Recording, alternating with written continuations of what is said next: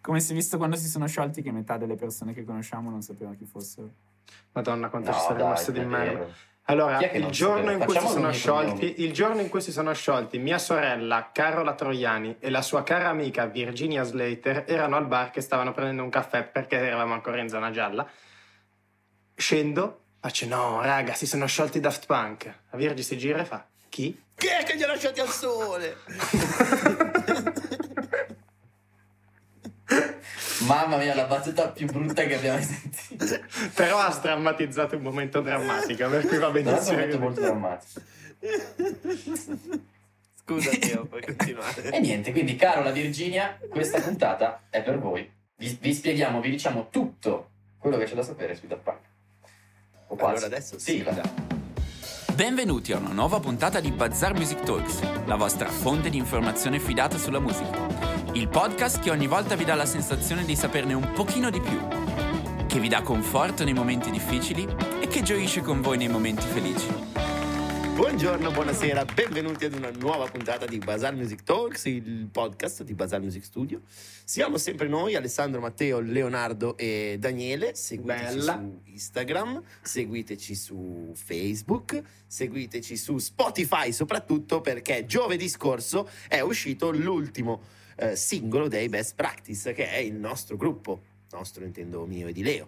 Quindi andate a sentirlo se ancora non l'avete fatto, mettete un bel follow, mettete un bel like e condividete tutto quanto. Detto ciò, oggi parliamo di... un- facciamo un po' una puntata storica, ecco, mettiamola così, perché storico è eh, il gruppo, o meglio dire il duo di cui andiamo a parlare oggi. Loro sono in attività dal 1994 e si sono sciolti solo recentemente quest'anno, quindi mh, hanno avuto una carriera decisamente longeva. Parliamo dei Daft Punk e passiamo subito la parola a Matteo Troiani che ci introdurrà nel magico mondo della musica elettronica francese. Mi aspetto tipo un Stacco. sound adesso quando parte. Quando ho Eh, fatto il che- gesto così con la mano c'erano le st- il suono delle stelline. Ok, perfetto. In esatto. fase di, edi- di editing mettiamo questa musichetta introduttiva. E introduciamo subito. È molto difficile, vi dirò oggi, fare una biografia dei Daft Punk perché eh, proprio per scelta loro non si sono mai fatti vedere da quando sono entrati in attività. Penso che l'ultima foto dei Daft Punk di cui hanno dato i diritti sia del 1996, per cui a due anni dalla nascita del gruppo. Tuttavia ci proviamo, prima di addentrarci in questi 30 anni di storia. eh, e... Eh, vedi che sono miei coscritti, sono ancora 27. Non iniziamo a tirare avanti. Thomas Banglater, Ganui Manu- Manuel, Guy Manuel Omem, de Omem Cristo, to- mi sono impappinato sui nomi come rappredibilissimo, eh, si conoscono a Parigi quando avevano 12 anni, alla- all'età di 12 anni, e poi al liceo con Loren Brankovic formano un primo gruppo, che sono i Darlin, che riceve una pessima recensione, era un gruppo rock da una rivista britannica che era Melody Maker, eh, definendoli letteralmente un gruppetto di stupidi teppisti, da cui il nome, infatti la traduzione inglese è Daft Punk Trash. E loro scelgono appunto di chiamarsi Daft Punk dopo solo un anno di esperimento con il buon Brankovic, che palesemente se è durato così poco non deve aver funzionato troppo bene.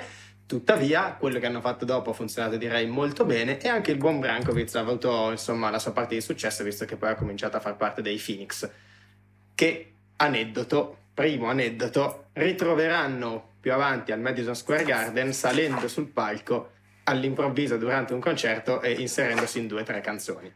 Quindi nel Anche tu qui? 1900... No, Minchia, anche io qua. ah, ho fatto due pezzi. Come Mauro Repetto a Milano con... praticamente Brankovic è il. Mauro Repetto dei Daft Punk, è andata esattamente così. Lo stavamo pensando tutti, hai avuto il coraggio di dirlo. Perché non hai paura di parlare. Non hai paura di dire quello che pensi. E nel 1993, e qui chiudo, eh, firmano appunto il contratto per- con la casa discografica, ma decidendo di eh, mantenere loro in mano tutta la loro immagine, gestire la loro immagine come gli pare, e appunto dal 96 non si vede più niente se non i due iconici caschi. Prima eh, hanno comunque indossato alcune maschere, e, e questo però è il secondo aneddoto me lo tengo per dopo. E darei subito la parola ad Ale perché so che è un grandissimo fan dei Daft Punk, ci ha fatto ritardare di una settimana per potersi preparare al meglio perché li adora e quindi direi che è il suo turno. Io prima di Ale vorrei solo mettere, porre alla vostra attenzione questa cosa. Pensate ad oggi essere il, il tizio che ha scritto su Melody Maker quella recensione sui Daft Punk. Sono indeciso se sia un genio o un... cioè, grazie a lui sono nati Daft Punk, che sennò questo nome non l'avrebbero avuto in un certo senso. In effetti è Quindi vero, sì. è vero. Poi non vorrei tornare a parlare della stampa specializzata, però Ma secondo me si sente un po' tipo il tizio che ha denunciato Bruno Mars per possesso di droga nel Bravo. camerino del coso di... Gente Vegas. che non ne sbaglia mai una. tu sì che ci hai visto lungo, ragazzo, eh? Quello lì sì che era un criminale, eh? E questi qui non sapevano proprio farla la musica. Beh, Ale, basta dire cacate, diamoti la parola. Scusa. Beh, io direi partiamo dal 1994, The New Wave. Parto subito con una riflessione filosofica, cioè quanto il loro primo album faccia una musica che sembra molto più futuristica dei loro ultimi album, che invece vanno a riprendere Vero? sonorità anni 70, disco, funky, eccetera. E già questo è un tema, no? Tipo. Eh, e infatti The New Wave è techno, ma aiutatemi con la terminologia dei generi musicali techno, trance, anche- jungle, Acida ehm, House. Tanta Acida, house, acidissima. tantissima house. e che, che sembra che tu ti debba veramente drogare per, per cercare di starci dentro. E, e invece, appunto, i loro, ultimi, i loro ultimi lavori, Random Access Memories, eccetera, sono tutti album che eh, anche nel- negli strumenti che poi vengono utilizzati, eccetera, sono molto più analogici anche, no? Eh, nonostante i Daft Punk siano ovviamente famosi eh, per la loro musica elettronica, invece poi negli ultimi album sembrano tornare un pochettino indietro. Ehm, niente, mm, c'è tutto il tema del, del futuro dentro, dentro Daft Punk, perché soprattutto appunto con, eh, Wave del 94, che ne pensate voi?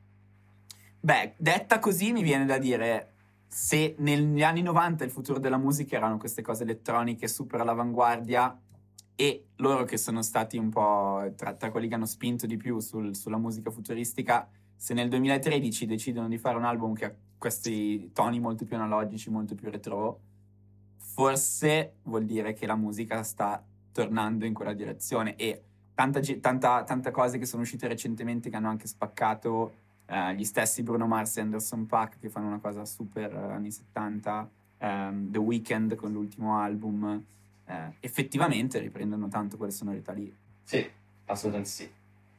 Sì, è come se mh, negli anni 90 la musica mangiava un po' la cultura pop, ma penso al cinema, e sostanzialmente a cinema e musica, è come se abbiano fatto eh, un balzo talmente, adesso perché hanno fatto, fatto un balzo talmente in avanti che hanno superato in qualche modo il futuro e sono tornati indietro, no? a, a ricercare invece quelle cose che erano nel passato.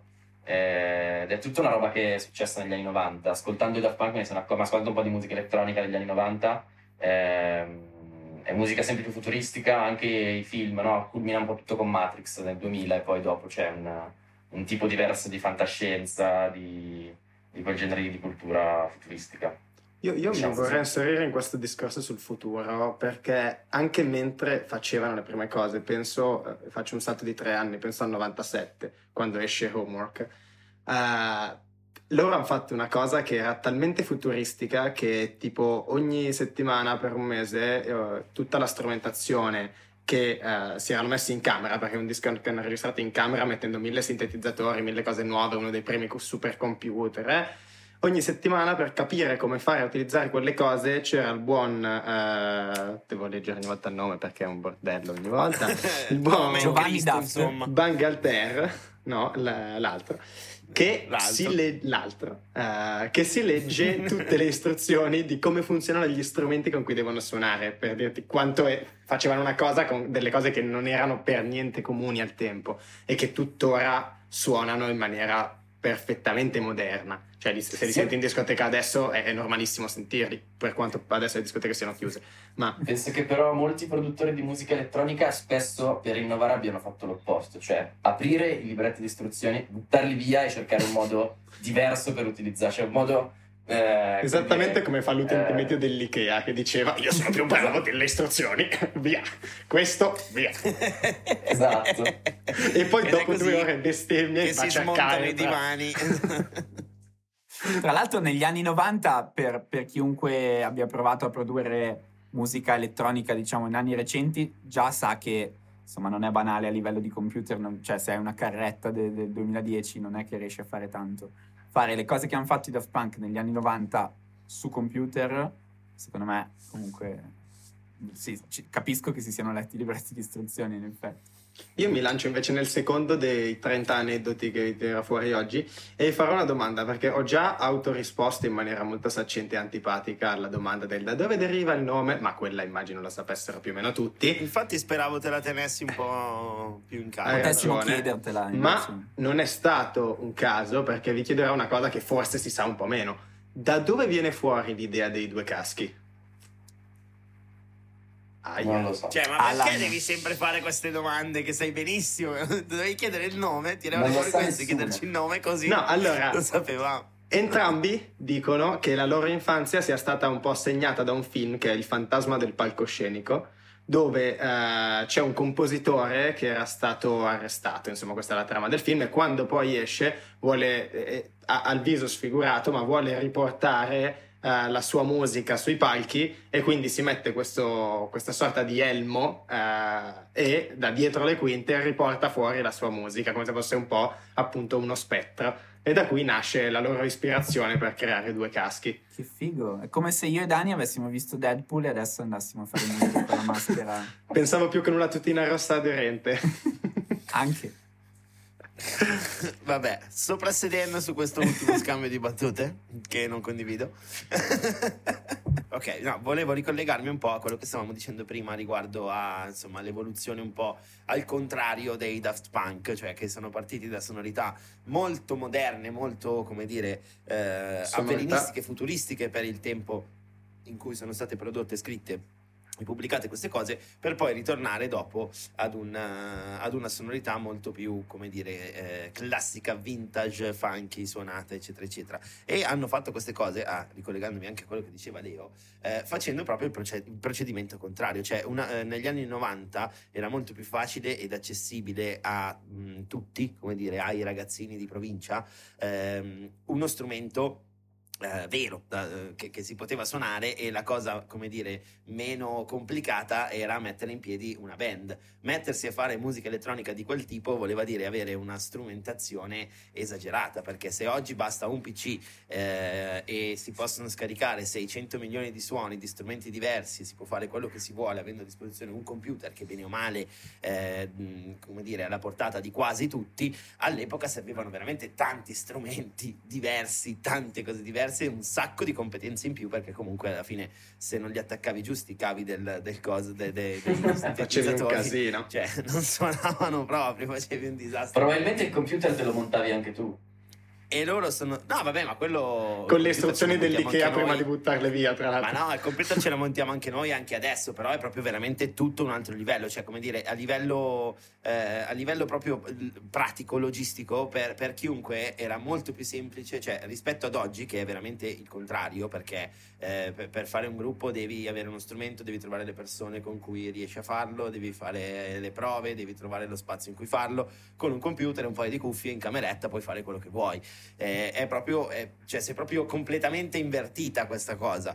E, e loro sono stati veramente anticipatori di questa cosa, anche per quando sono ritornati indietro. Comunque, stiamo parlando di un ultimo album che ha ormai sette anni, otto anni quasi. Otto anni. Quindi, sì. eh, quindi otto anni fa, diciamo che la direzione della musica è vero quello che dicevi tu, Leo, che piano piano eh, c'è stata una piccola svolta e si sta tornando indietro la sonorità più vintage, si richiamano ad altre cose, non solo nella musica elettronica, ma bene o male in tutte le produzioni eh, che ci sono. Ma loro sono stati anticipatori, anche, cioè precurs- precursori Esatto. di questa tendenza anche in questa cosa qua, perché comunque si sta parlando di un album di 7-8 anni fa. Sì, e tra l'altro eh, io ho fatto fatichissima e quasi non ne ho trovate di interviste loro, eh, se non con caschi in testa oppure di 40 anni fa, ma sentendo le interviste di tutti quelli che hanno collaborato con loro, che già parti dal presupposto che non hai mio cugino che suona la chitarra, ma hai Nile Rogers, hai eh, Pharrell Williams che E comunque canta... tuo cugino, secondo me, ha Esatto. talento. Comunque se la può cavare. E tutti dicono che ah, lavorando con i Daft Punk devi abituarti a un livello di, di- di precisione, di... Cioè, qua- quando dite che io scasso le palle per avere le cose precise, immaginatevi lavorare con i Daft Punk, che cosa possa voler dire? Se anche so, dovremmo- Pharrell Williams ti dice non ne potevo più alla fine. Allora, secondo me, se i Daft Punk fanno un pomeriggio con te, sono loro che ti mandano a cagare, non dicevo Io farei vorrei, adesso. Vorrei provare davvero, solo per aver detto di aver lavorato No. con Daft Punk in realtà, ma a, a questo punto vorrei far fare un blind test ai Daft Punk.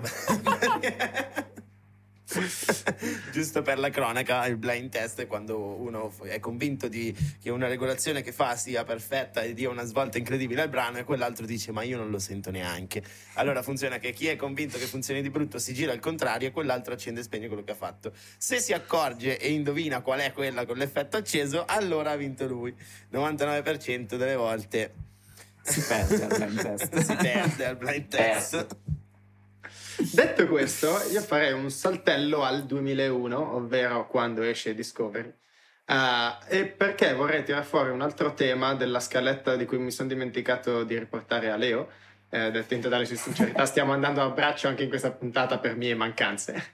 Ma No, non dobbiamo più dirlo, abbiamo cambiato stile. Ora hai ragione. esperti. Hai Ora ragione. siamo seri. Quindi, anche se non seri. abbiamo una scaletta, seguiamo comunque un processo a scaletta. E mm, nel 2001 Tipico vabbè, esce-. Scusa. esce Discovery, tra l'altro. E nel 2001 a settembre, purtroppo, no, eh, scusa. No, Nel il, 2001. processo scaletta, il processo scaletta è quello Put versus Fulminacci. Eh, Che lo potete trovare su un giorno in pretura, tra l'altro. Tra Bigiogero e Alongi c'è Put vs Fulminacci. Fulminacci Eh, Put. No, quindi esce Discovery, altro album, anche se non penso che ce ne sia uno che non sia un album pazzesco, però altro album pazzesco, diciamolo ogni volta. Tra, tra le varie canzoni dell'album, le prime due che mi vengono in mente sono One More Time e Harder, Better, Faster, Stronger, che insomma due Mani canzoni a casa. capelli. E mh, divertente tra l'altro anche l'idea del nome dell'album perché dicono che è un po' il loro discorso di scoperta infantile nei confronti della musica, questa loro capacità di adattarsi. E un paio d'anni dopo eh, viene usato eh, tutto un film giapponese, eh, un anime giapponese, Interstella 5555, come videoclip di tutti i brani dell'album. E questo legame con la filmografia e il cinema che parte dall'inizio, insomma, da- da- anche addirittura dall'ispirazione dei cast, come vi dicevo prima, è una cosa che li accompagna lungo tutta la sua carriera e come ben sapete, perché vi rompo ogni volta le scatole su sta cosa, è una cosa che mi piace tantissimo quando due arti di questo tipo si incontrano. E va avanti, perché poi anche loro hanno fatto un film, altri tre anni dopo. E poi hanno scritto la colonna sonora di Tron Legacy. Esatto, Esatto. e hanno usato poi la fine del loro film, tra l'altro, per annunciare lo scioglimento. Quindi è un legame molto costante che c'è nell'arco della loro carriera. Sì. Anche a livello di, dicevamo prima che utilizzavano i computer in maniera, insomma, da pionieri per la produzione di musica, non solo per la produzione di musica, ma anche per i visual, per, diciamo, le grafiche, le- tutto la- l'aspetto visivo del, del loro progetto, che comunque, benché la musica spacchi già da sola, anche la parte visiva ha un'ottima, una grande importanza. E credo che, che questa cosa sia clamorosa, soprattutto perché loro di base sono esattamente l'opposto dell'artista vi- cioè ultra visibile, no? Perché questa cosa dell'essere super timido, mi nascondo dietro il casco, eh, li rende, addirittura loro stessi hanno detto io mi nascondo dietro il casco perché sono un artista, non sono un performer e voglio mantenere i miei spazi, la mia vita privata, sono timido, mh, fatemi fare i cavoli miei. Eppure questa loro mh, perfezione in tutto quello che fanno li ha portati, evitando questa cosa, ad essere una delle icone più visive anche, oltre che musicali, di sempre. E secondo me li ha anche aiutati, li ha anche aiutati un po' a, a legarsi a doppio filo ancora con tutto, con, con tutto il tema del futuro della fantascienza, perché eh, quel casco lì è totalmente disumanizzante, qualcosa che viene, no, che potrebbe venire da, da fuori, che non, non c'è più l'umano, no? c'è solo un robot dentro. Eh, o potrebbe esserci qualsiasi forma di vita, per cui vabbè, questa è la mia visione nerd del- della cosa. No, è molto bella, Eh, però, però è quella che loro riprendono anche nel film, tra l'altro, perché vogliono trasformarsi nell'umano, ma poi si scioglie il viso, si toglie il casco, c'è la scheda madre, per cui molto nerd, ma molto azzeccata, direi, questa visione. Sì, ma poi secondo me loro sono un po' flash, cioè tutta questa cosa non è che viene, come di- viene, viene da una passione anche qui un po' genuina, adolescenziale di questa fantascienza così, perché anche la storiella del casco il 9 settembre alle 9.09 Sì. del 9 settembre del 99 è esploso il sintetizzatore, eh, col ca- cioè nel senso, Ci siamo che- svegliati, il film che scrivi, cioè sono robe flashatissime. Perfettamente in linea con lo stile di musica che hanno, eh, peraltro, cioè, assolutamente. Assolutamente. Però sì, tra assolutamente. l'altro io ho letto eh, un- un'intervista, cioè un- non proprio un'intervista, una- un backstage del, del loro concerto a... mm, aiutatemi. Al Coachella? No.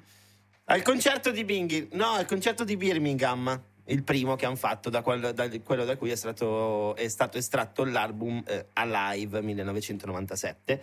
Eh, comunque c'è, c'è un backstage della. C'è un backstage della costruzione del palco, delle cose, eccetera, su YouTube. E il tizio che è insomma responsabile di, di palco, stage manager, eh, dice che sono loro ad aver disegnato la scenografia eh, della cosa e sembrerebbe che per i pochi palchi che, che hanno fatto, per i pochi live che hanno fatto, ci siano comunque loro dietro al poi non penso alla realizzazione tecnica, però perlomeno all'idea iniziale della scenografia eh, ci sono loro, quindi anche que- quello è un aspetto che anche se voglio dire non è che abbiano fatto 600 milioni di live, però ehm, anche quello curano in prima persona. E, e sempre a proposito dei live, altro live storico è quello eh, del Coachella Festival del 2006, che poi ha portato a un altro album, eh, che è quello appunto E-Live 2007. E anche lì eh, uno show incredibile, cioè, insomma, da- Sì. il loro non essere performer di cui parlano tanto, cioè ci nascondiamo perché Santini siamo degli artisti non dei performer, in realtà forse non volevano esserlo, ma sono due dei più grandi performer di sempre. Sì, eh, non lo so, eh, perché in realtà dal vivo non è che performino, cioè il, il loro è più un DJ set, a Sì, dire il vero. sì. Eh, poi di scenografia, spettacolo, certo che ovviamente se devi suonare dei brani del genere con un fisico così può accompagnare solo, però... ehm, Vabbè, ma in realtà dopo il live- 2007 performa il loro mito, cioè nel senso salgono Sì, sul vero. palco e sta performando. Esatto, salgono sul palco La e loro sono i leggenda sta già performando. Nel 2013 poi non parliamo neanche, dopo il 2013 non parliamo neanche. Una volta che salgono Daft Punk sono loro il... Cioè, bastano loro, non devono fare nulla, devono stare su un palco con i caschi, cioè... Visto, visto che hai citato il 2013, lascio dire a Leo cosa è successo nel 2014 a questo punto. È che hanno suonato ai Grammy. E hanno vinto tipo tutti i Grammy che potevano vincere. tutti i Beh, Grammy che sì, ci sono. cioè- Giustamente, giustamente. Però io, io ho in mente più che altro la performance dell'anno prima, di- quindi quando è stato annunciato l'album, che hanno suonato Get Lucky con Pharrell, Nile Rodgers, la chitarra dal vivo, e Stevie Wonder, che canta la seconda strofa. E sul finale escono, si, si- si scopre una specie di, di, di- di saracinesca e dietro ci sono loro ai, ai- ai piatti e fanno un ultimo pezzo di DJ set in cui inseriscono campioni delle loro canzoni insieme, insieme a Get Lucky. È un- uno spettacolo. Vabbè, vogliamo parlare un po' meglio di questo disco, un po' più... Beh, sai che, sai che se ci dai là parliamo per sette anni probabilmente di Random Access Memory. Eh, me- io di questo album parlerei di- per sette anni probabilmente no, ma fino a domani mattina forse, sì. forse sì. È un album pazzesco, appunto come dicevo prima, chiunque ci abbia lavorato eh, ne è uscito quasi estenuato dalla, dalla ricerca di perfezione di- de- de- del duo dei Daft Punk. C'è un'intervista a Moroder eh, che parla di, di- appunto quando come è nata la sua collaborazione nel pezzo che si chiama Giorgio by Moroder, giustamente. Ehm, But everybody calls me George. Giorgio. Giorgio. My name is Giovanni Giorgio. E lui dice: mi hanno, mi hanno invitato a collaborare. E allora sono andato in studio e dico: Beh, ok, potrei mettermi al sintetizzatore, potremmo scrivere delle cose. E lui dico: No, no, no, no. Tu racconti la tua storia, ti registriamo con tipo. eh, Tre microfoni, microfoni tre. diversi, tre microfoni diversi, Di epoche ogni diverse. epoca. E, e quando tu racconti della tua esperienza negli anni 50, usiamo l'audio del microfono degli anni 50. Quando parli della tua esperienza negli anni 60, il microfono degli anni 60 e così per gli anni 70. E lui dice: Ma si sentirà la differenza di questa cosa? E loro dicono: Assolutamente no, ma noi la sentiremo. Dei fuori di testa. Dei fuori di testa totali. E Sì. Beh, devono tanto a Moroder, tra l'altro, loro. Cioè, nel senso, Sì. in quanto pionieri loro stessi di- della musica elettronica negli anni 90, devono tutto a Giorgio Moroder, che... ne- beh, possiamo sì. fare un piccolo inserto su Giorgio Moroder. Certo. Ma poi faremo una Loro- puntata su Giorgio Moroder. Certo. Poi tra sì, l'altro, quanto è bella l'intro di Giorgio By, cioè quanto è Mamma bella la mia, storia dai. di Giorgio Eh, Moroder sì. nell'intro di Giorgio By Moroder. Cioè, Io consiglio a tutti, se andate a correre, mettetela in cuffia e appena parte cominciate a fare un pezzo di salita e fate in modo di arrivare alla discesa esattamente quando dice Giovanni Giorgio. È una delle sensazioni più belle e liberatorie. L'ho fatto per tre volte di fila le ultime tre volte che sono andate ed è fantastico. Secondo me questa cosa del fitness rovinerà definitivamente il mondo, te lo dico. Anche secondo me, esatto. Questa mania del fitness... No, no, Io no, sono guarda. del partito dell'ipertensione. Ipertensione e ritenzione idrica. Esatto. No, beh, quella non tanto. La combatto con la birra. Comunque, sì, Giorgio Moroder, anche a loro stessa missione, è un po' il loro padre musicale. In un certo no, senso. dicevo, se vogliamo fare un piccolissimo inserto su Giorgio Moroder, penso che chiunque faccia musica elettronica o disco dagli, dagli anni Ottanta debba tutto a Giorgio Moroder.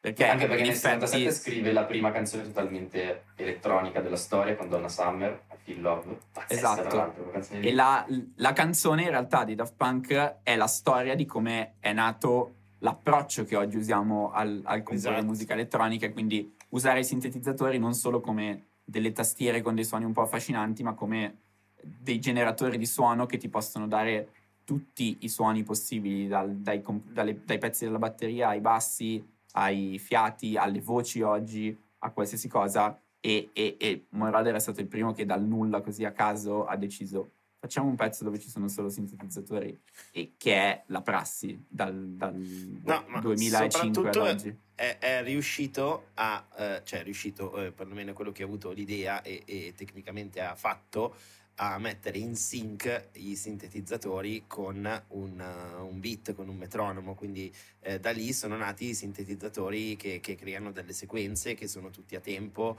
eh, le cascate di sintetizzatori, anche le sessioni live perché puoi mandare tutto allo stesso tempo, eh, cioè è stata veramente una rivoluzione anche dal punto di vista tecnologico in quel caso, perché comunque si parla di musica elettronica sì, però come dicevamo alla fine la musica elettronica soprattutto in quel tempo lì veniva fatto a transistor e valvole e quindi ogni, ogni, piccolo passo era qualcuno che si era messo lì col saldatore a fare i suoi esperimenti e bella per lui cioè ha fatto una cosa incredibile. Sì, è, es- è, esattamente la musica del futuro perché se ascolti un pezzo del 1987 suona esattamente come Phil Love del 1977 esatto esatto, esatto. no una cosa particolarissima cioè poi l'abbiamo già detto insomma anche prima però dei Daft Punk se tu ascolti come dire senza eh, avere in mente ogni brano da che album arriva, eccetera, eccetera, se, se sono di sottofondo. Eh, diciamo che sono stati pubblicati in uno spettro di 30 anni, quindi tra il primo brano e l'ultimo brano c'è eh, un lasso di tempo non, non indifferente,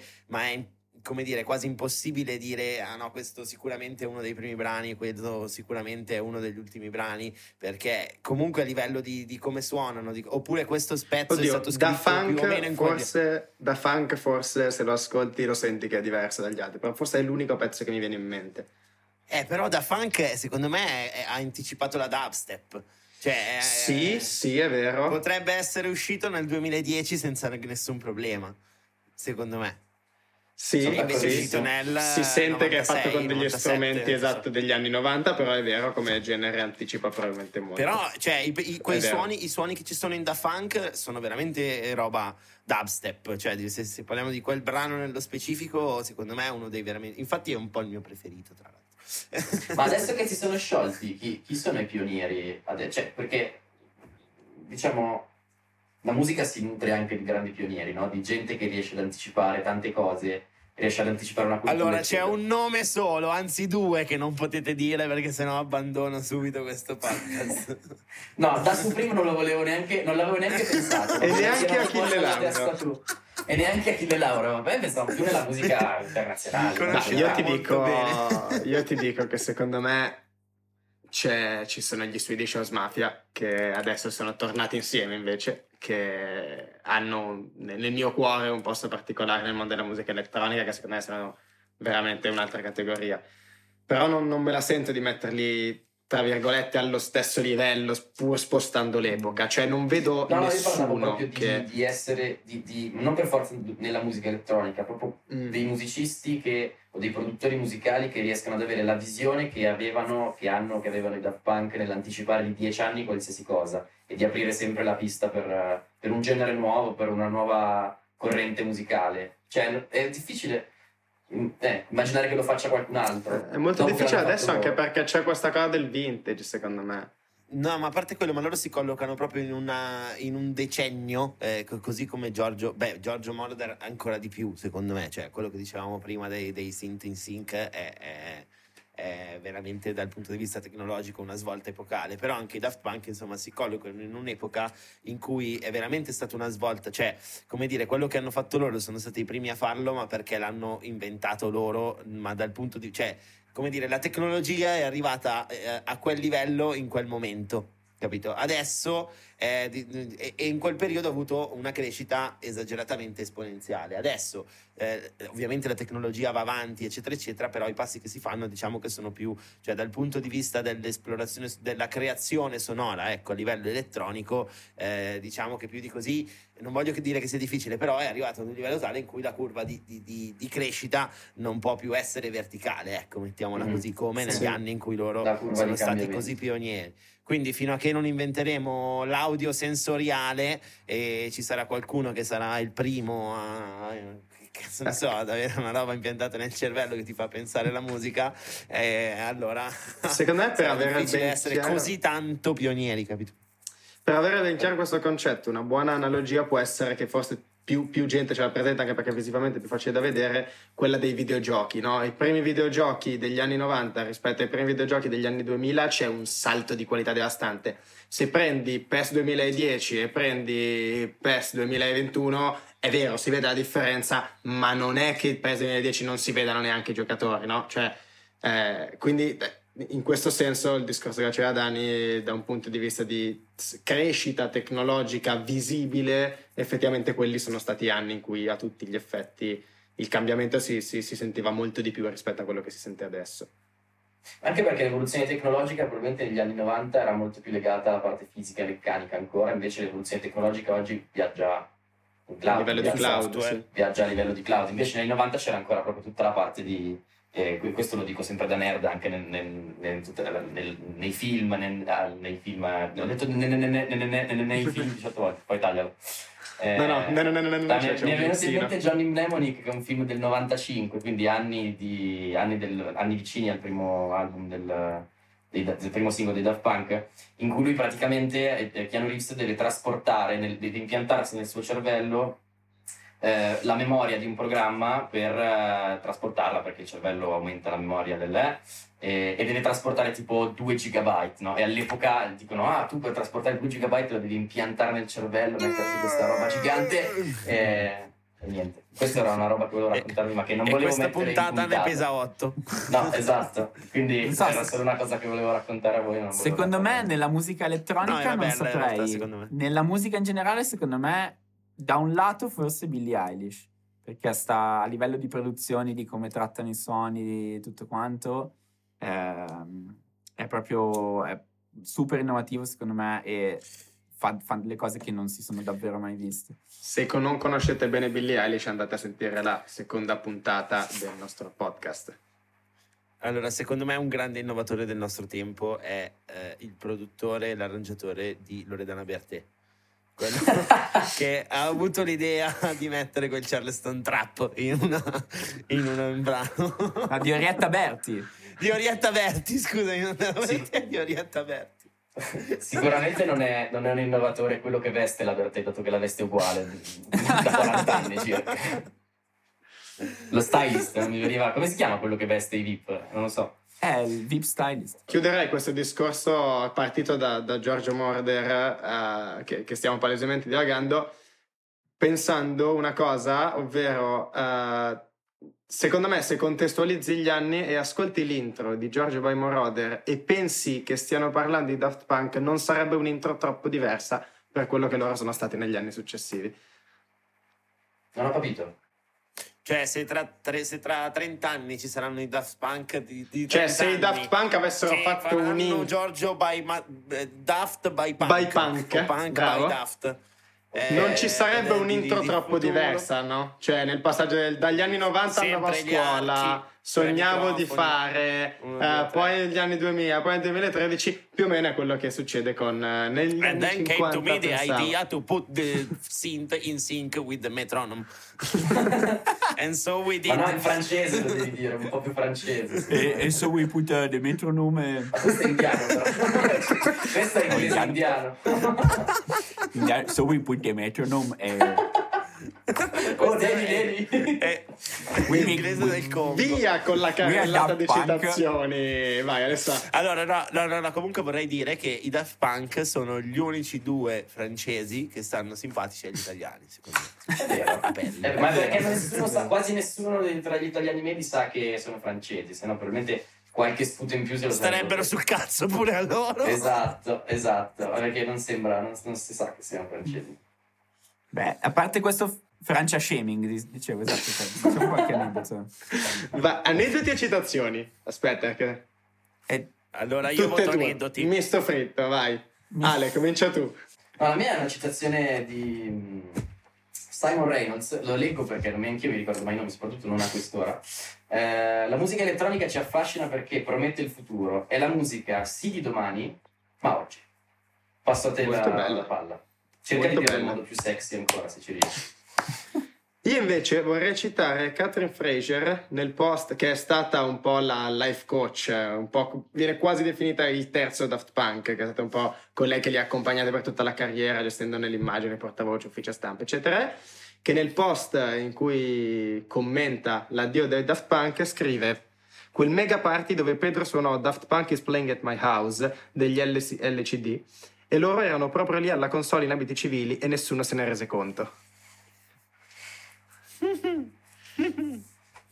Beh, Che comunque stile. l'invidio. L'invidio. Ecco, loro sono proprio l'esempio dell'artista punto. Sì. Cioè, personaggio non c'è, c'è solo l'artista. Beh, oddio. Fine. Paradossalmente il personaggio è l'artista. Cioè, No, il personaggio, no, il personaggio inteso come... eh, come extra palco, extra Ma musica. va che personaggio, capito? Ma quello lì che sta facendo. C'è solo l'artista. Ma perché dovete fare un simposio ogni volta? Non ho capito, ogni so. volta il simposio su significante e significato, tutte le volte, non basta. Avete rotto il cazzo. Che, che non è nelle nostre corde, cioè non lo sappiamo, non, non sappiamo parlare. Aneddoto numero 3, che questo in realtà penso sia abbastanza noto. David Bowie ha personalmente fatto visita ai loro studi chiedendogli di mixare delle sue canzoni e loro hanno declinato. Cioè, si potevano permettere di Oh. dire: Ma sai, David, oggi c'ho C'è altro sta da David fare." che famo? Ma digliene no, va. Ragazzi. Ah, oh, David, c'ho l'appuntamento con i ragazzi per la birra al club. Questo se vuoi ripassare domani adesso. No, guarda David, oggi non me sento. che poi io me li immagino tutti da Roma Nord, tipo. I Daft Punk in un certo senso appaiono anche nei Simpson. Perché Disco Stu un giorno passeggia di fronte a Homer con il casco dei Daft Punk.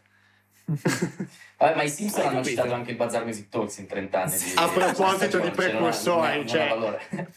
Hanno beccato tutto i Simpson, per cui Sì, contano. predetto più che altro.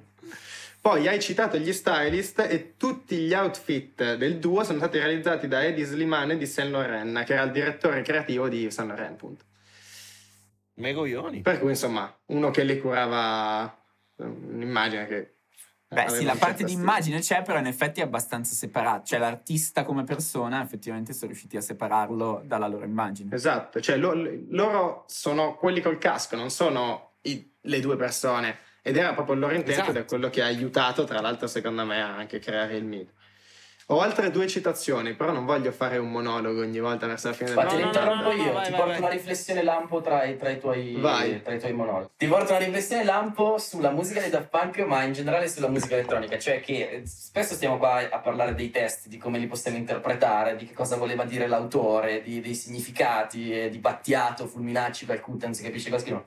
Eh, ma la musica elettronica invece è scritta, se ci pensate, al contrario, per essere compresa da tutti alla stessa maniera. Ed è soprattutto scritta per essere ascoltata in gruppo, cioè tendenzialmente la musica, eh, soprattutto cantautoriale, ma in generale la musica, a parte quando vai al concerto te l'ascolti per i fatti. Poi invece la musica elettronica è tendenzialmente scritta per essere poi suonata da un DJ in un DJ set in una discoteca, luogo in cui la musica viene ascoltata tutti insieme.